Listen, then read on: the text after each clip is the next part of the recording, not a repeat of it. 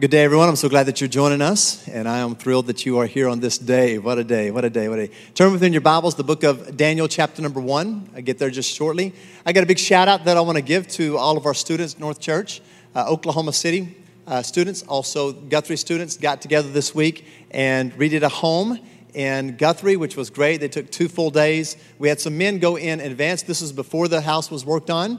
Uh, and uh, we had these students go up there. Men went in advance uh, redid some of the wood that had rotted out, and then the students came in, scraped the house completely top to bottom, and then also repainted the house, and it turned out so incredible. And so I want to say thank you. Come on, give it up to our students right now. I know Guthrie appreciated it.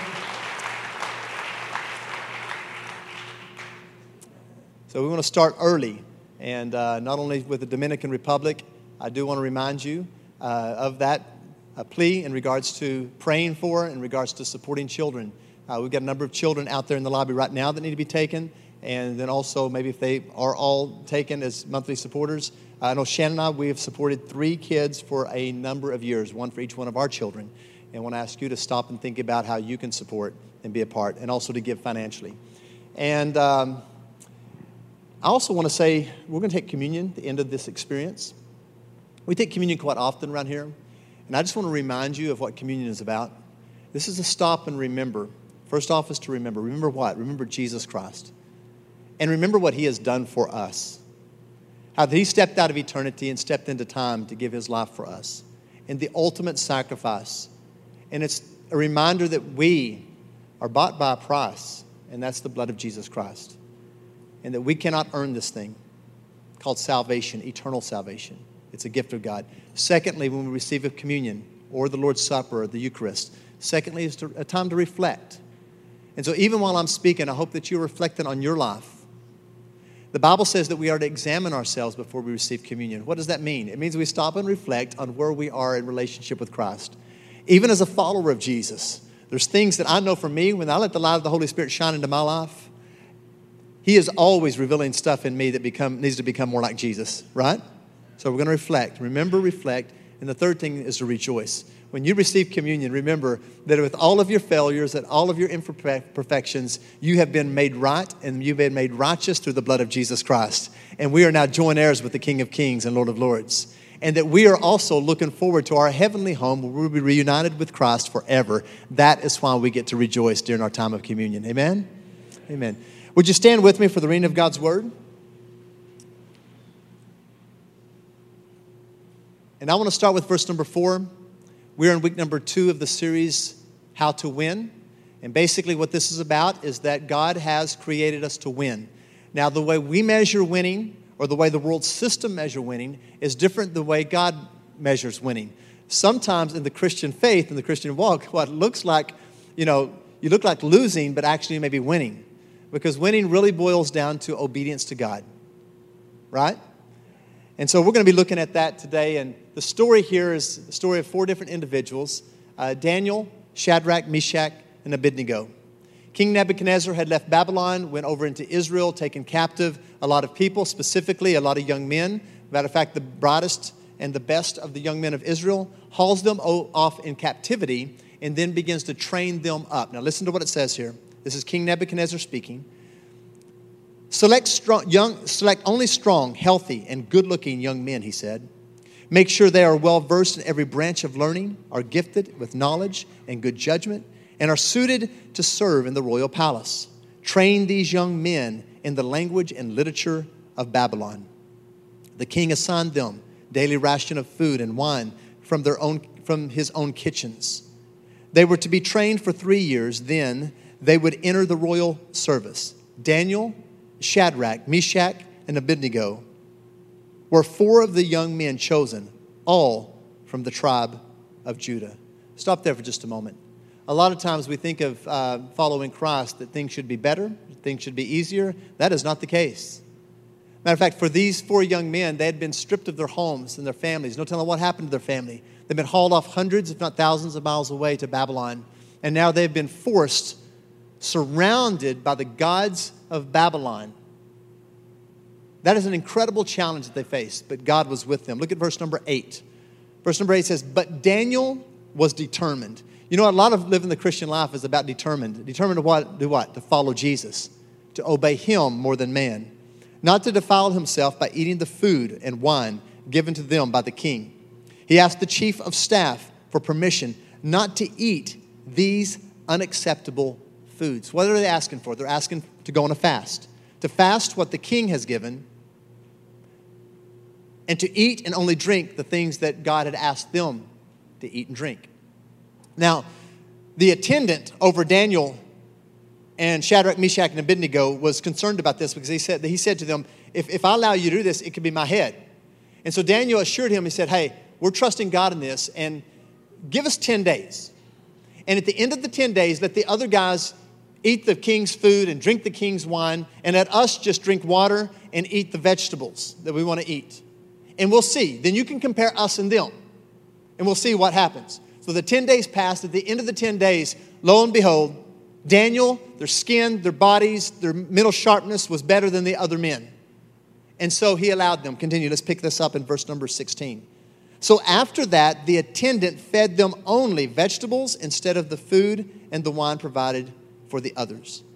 God gave these four young men unusual aptitude for understanding every aspect of literature and wisdom.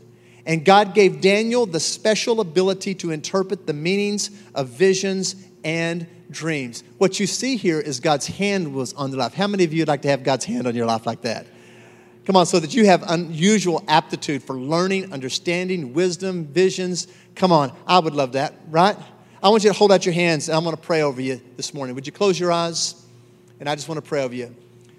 And just repeat this prayer after me. Say, Lord Jesus, give me the ears to hear what you have to say. And give me the faith to believe what you have to say. And today, give me the courage to obey what you say. It's in your name I pray. And everyone said, Amen, amen. You may be seated. Two questions I want to start off with today that I started with last week. And we're going to carry these throughout this series on how to win. First question is this What am I currently not doing that if I were doing would stretch me as a follower of Jesus? What am I currently not doing that if I were doing would stretch me as a Jesus follower? Think about that. So last week I gave you a, a wristband. If you did not get that, just go out and get one in the lobby following this experience. And as you understand this wristband, even to go over my wrist, I have to actually stretch it to go over my hand to get it on my wrist, or it's not going to go on. Sometimes you use rubber bands at home to put over packages. Shannon and I travel, and so when we travel, we never check luggage, which it may blow you away. We spent 25 days one time in Europe traveling, and we did not check any luggage, just carry on. And so with that, you got to wrap things. I got ladies looking at me saying, Ain't no way. I'm glad I'm not married to you. Come on, somebody's in, right? We take the rubber bands, wrap it around clothes, and pull it real tight so that we can travel as light as possible. Because rubber bands are meant to stretch.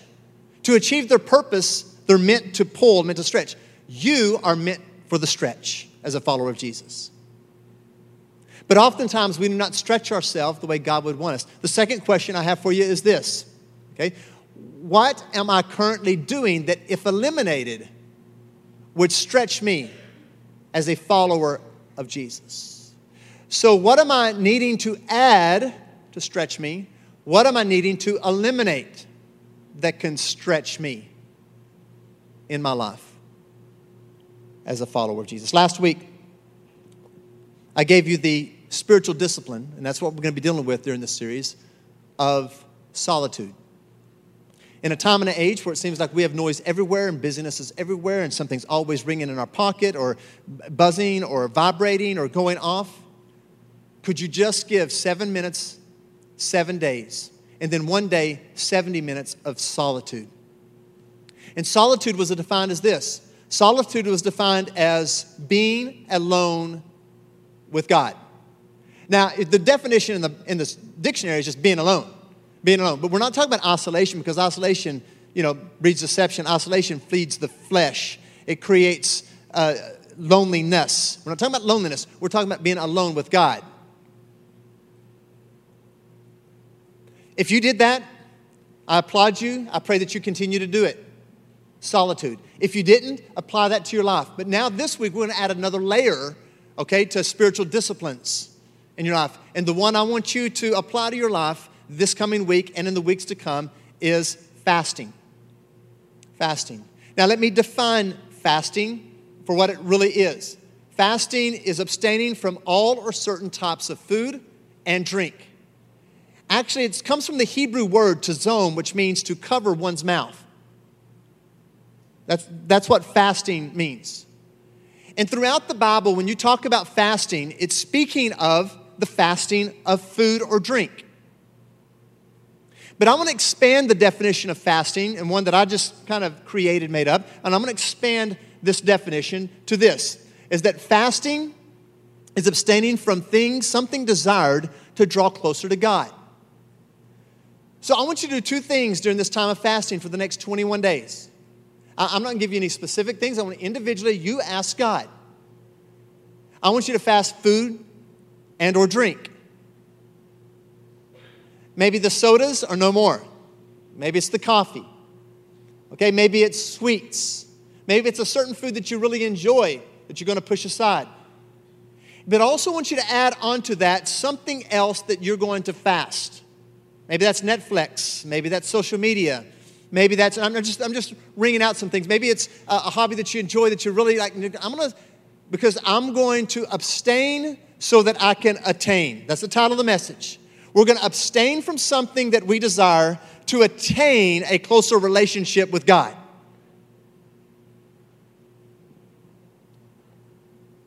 So, this past few months, I was in Jordan, and I met a wonderful, beautiful missionary family from Mexico. I was so encouraged to see not just American missionaries, but missionaries from all over. This is the beautiful family.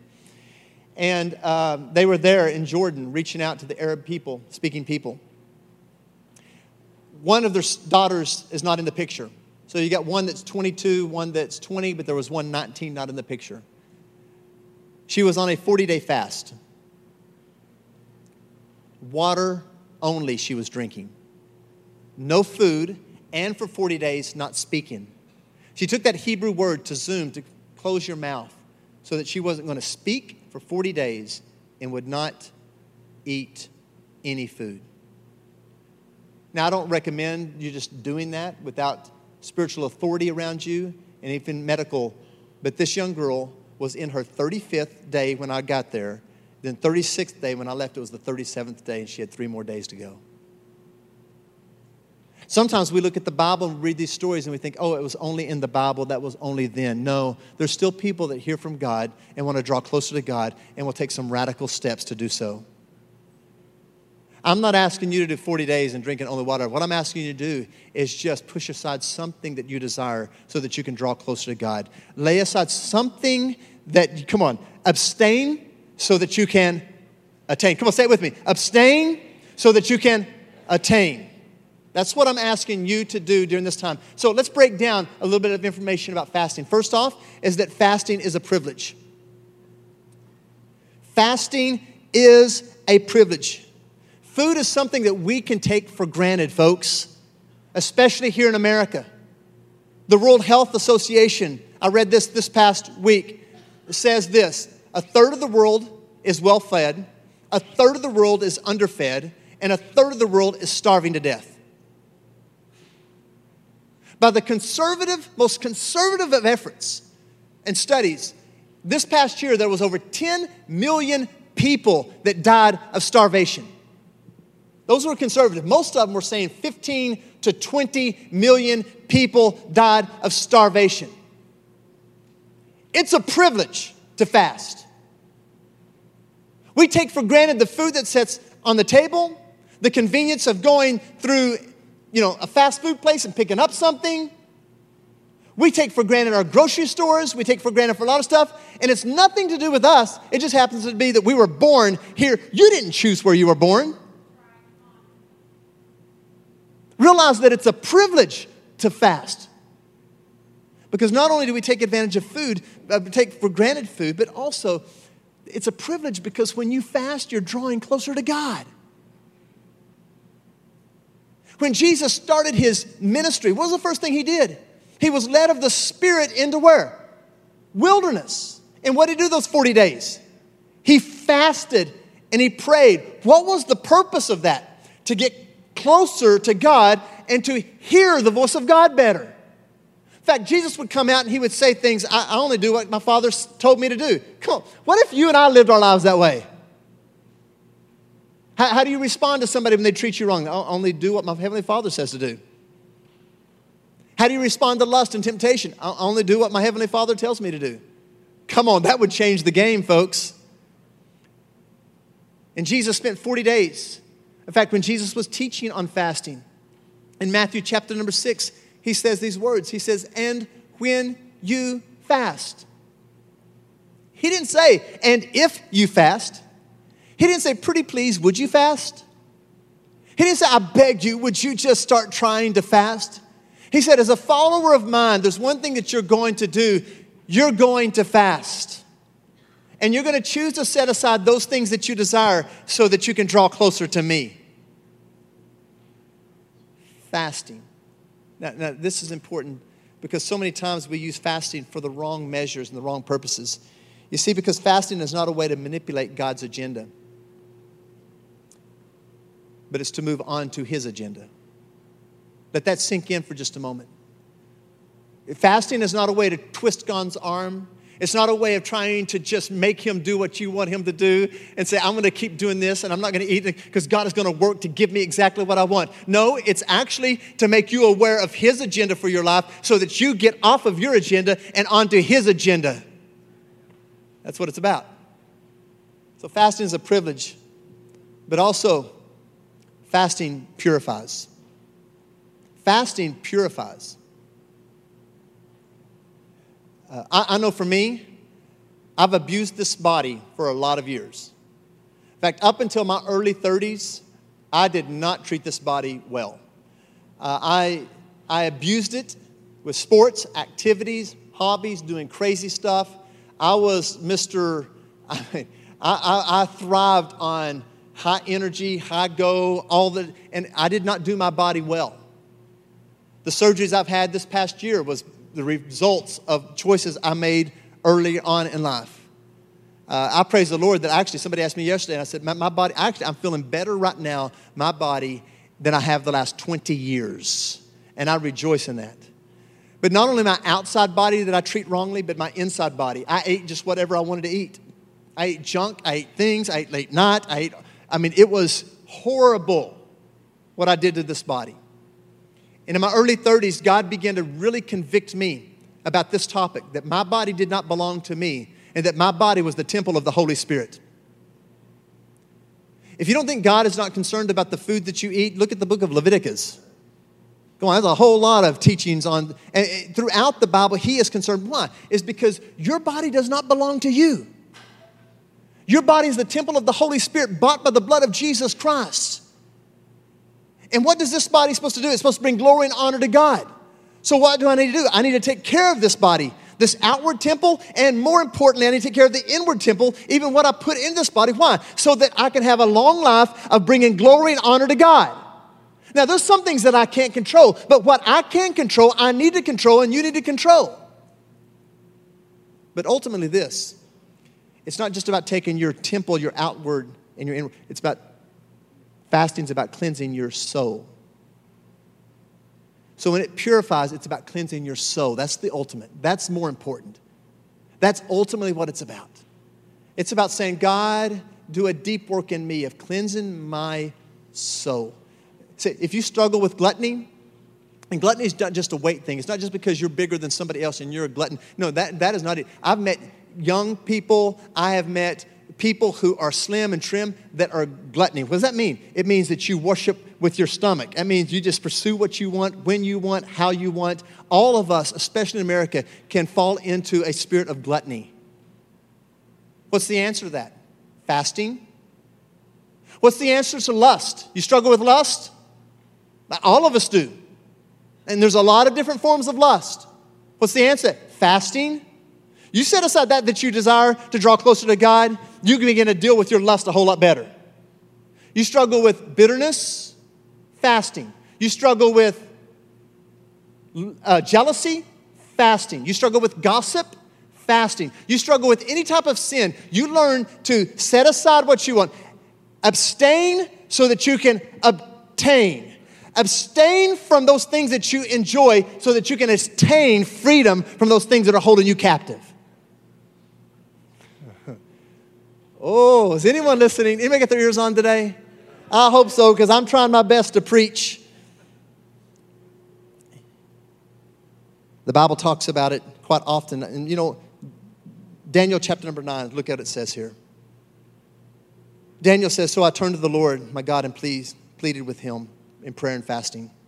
I also wore burlap and sprinkled myself with ashes. I prayed to the Lord my God and confessed, Oh Lord, you are great and awesome God. You always fulfill your covenant and keep your promises of unfailing love to those who love you and obey your commands. So he is right here coming to God, repentance. He's been prayer and fasting, calling out to God. Look at verse number five. He changes his course a little bit.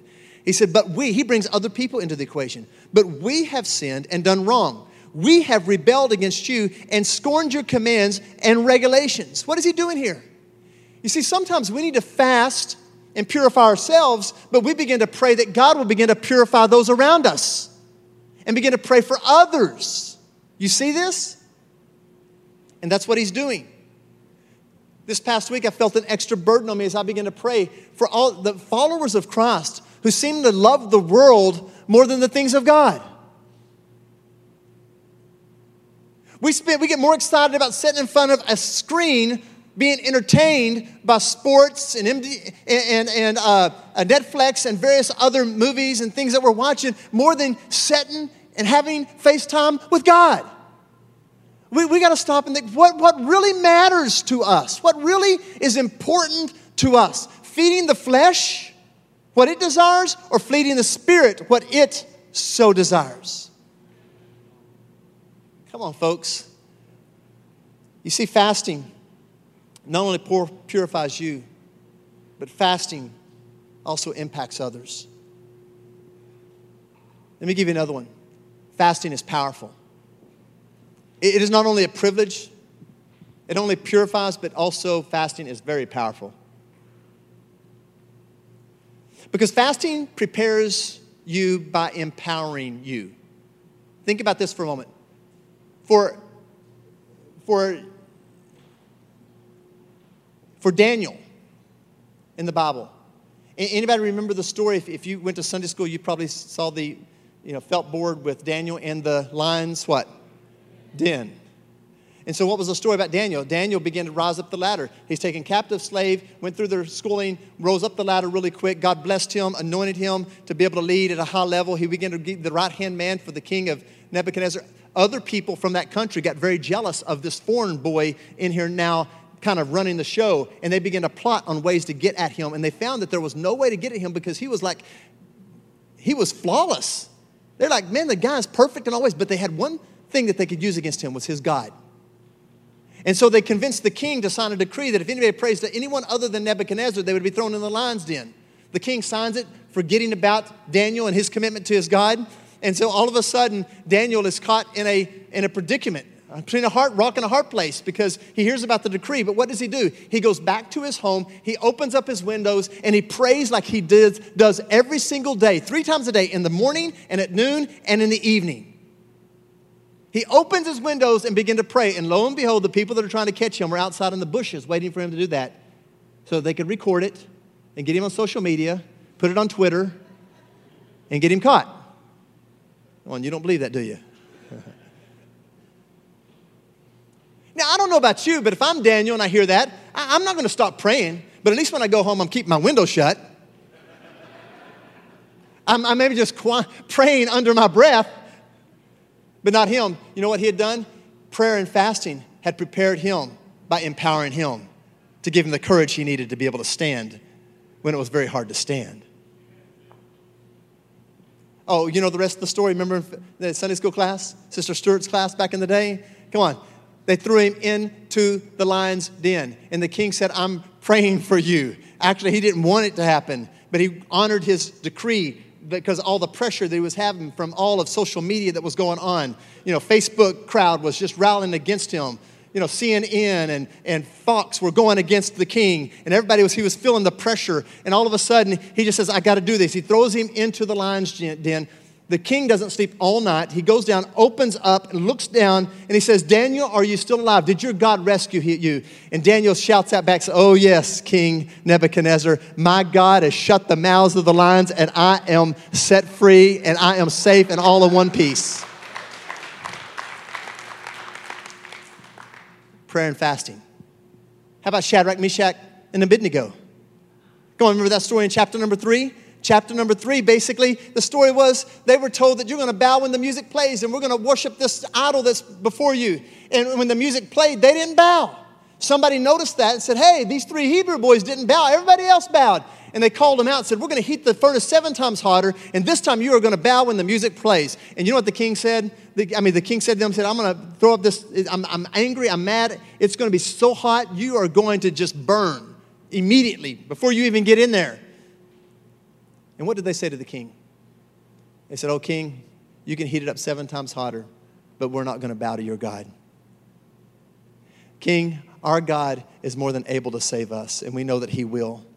But they didn't stop there. But they said, But even if he doesn't save us, we're not going to bow our knee. The music played. They didn't bow. They bound them up and they threw them into the fire. In fact, in fact, it says that the men that threw them in there died trying to get them into the fire because the heat was so great. They threw them in there. Their bonds, immediately, the ropes or whatever it was, fell off of them because of the heat. But they did not have a hair on them singed by the fire as they were walking around in the midst of the fiery furnace. The king jumps up, looks at them, and says, Did not we just throw three men in the fiery furnace? And they said, Oh, yes, King, we did. He said, Well, I see not just three. I see Shadrach, I see uh, Meshach, I see Abednego, but I see a fourth man walking around in the fire. And that fourth man looks like the son of a living God. I, I got news for you. Fasting is powerful. And fasting prepares you by empowering you. So, whatever fiery furnace you go through in life, you won't be alone, but Jesus Christ will be walking with you in the fires of life. Jesus even talked about fasting as being so powerful in the book of Mark, chapter number nine. He talks about a demon possessed man. Matter of fact, this father brings the child who has been demon possessed, and his disciples couldn't cast out the demon. And so they bring her to Jesus, and Jesus looks at it and says, Oh, you faithless generation, how long am I going to be with you? And he makes this statement in chapter number 9 and verse number 29. Jesus replied, This kind can be cast out only by prayer and what? prayer and fasting. I want you to stop and think about in your own life. What is it in your life that you need prayer and fasting? What is it that you need to really pay a price and say, I'm going to give up those things I desire to draw closer to God because I need a miracle that I can't give? All of my intellect, all of my wisdom, all of my abilities. This needs to be a supernatural work of God. What marriage needs fasting? Come on, what children need fasting? What parents need fasting? What addiction in your life needs fasting? What is it in your life? Somebody who needs to come back to Jesus Christ, or somebody who's so far from Jesus and they've never been a part of following Christ. Who is it? Let me tell you what, fasting is powerful. It can break strongholds and set people free. The last thing I want to give you is this is that fasting brings God's provision. Fasting brings God's provision. It's crucial to note, and I want you to make a middle note this fasting provides the provision you need for the problems you face. Let me say that again. Fasting provides the provision you need for the problems you face. What is it you're going through? Look at Daniel chapter number 10 and verse number 2. It says, When this vision came to me, I, Daniel, had been mourning for three whole weeks, 21 days. All the time I'd eaten no rich food, no meat or wine crossed my lips, and I used no fragrant lotions until those three weeks had passed. Some of you look at me and say, It's not easy to fast. Yeah, that, that's, that is kind of the point. That, that, that is kind of a little bit of what it's, it's about giving up those things that you desire. He said, I gave up lotions. I gave up the nice treatment. I gave up the rich foods. I gave up the wine. I gave up all those things. Abstain to attain. For the next 21 days, I want to ask you to abstain so that you can attain. What is it? I'm, I'm going to let you figure that out. But I know this that as you are stretched, it's about sending you out, it's about sending you forward. You better be paying attention. Wake up your person that sat next to you that may have fallen asleep. Say, Pastor's going, he's going crazy on us. Because God wants to stretch you to send you out. God wants to stretch you to send you. Give me that. I want to try it again. I've done this in every experience, and that hasn't happened. There we go. That's more like it.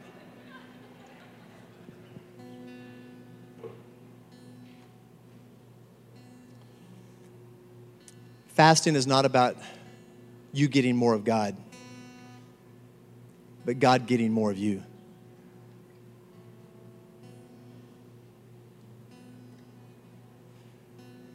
At the end of this 21 day period, we're going to have a time of, night of praise and worship called One Night. It's going to be a Saturday night. Our weekend experiences on Thursday and Sunday are all the same. This is going to be happening at Guthrie. And what I'm believing, I'm going to be speaking on the power of the Holy Spirit on that night. And I'm believing that God is going to be, even before we get to that night, setting people free, breaking bondages, setting people free, giving hope to marriages, giving hope for future. But I want you to begin to fast. Solitude, fasting. Solitude and fasting. Amen? Father, now, by the power of your Spirit. I preach the word.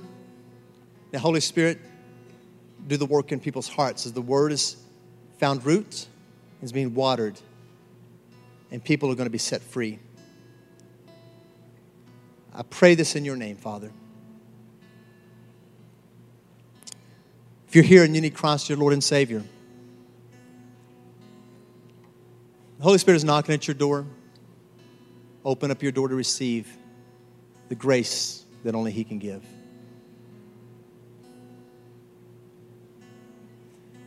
Maybe you're here and there's something in your life that needs the power of God.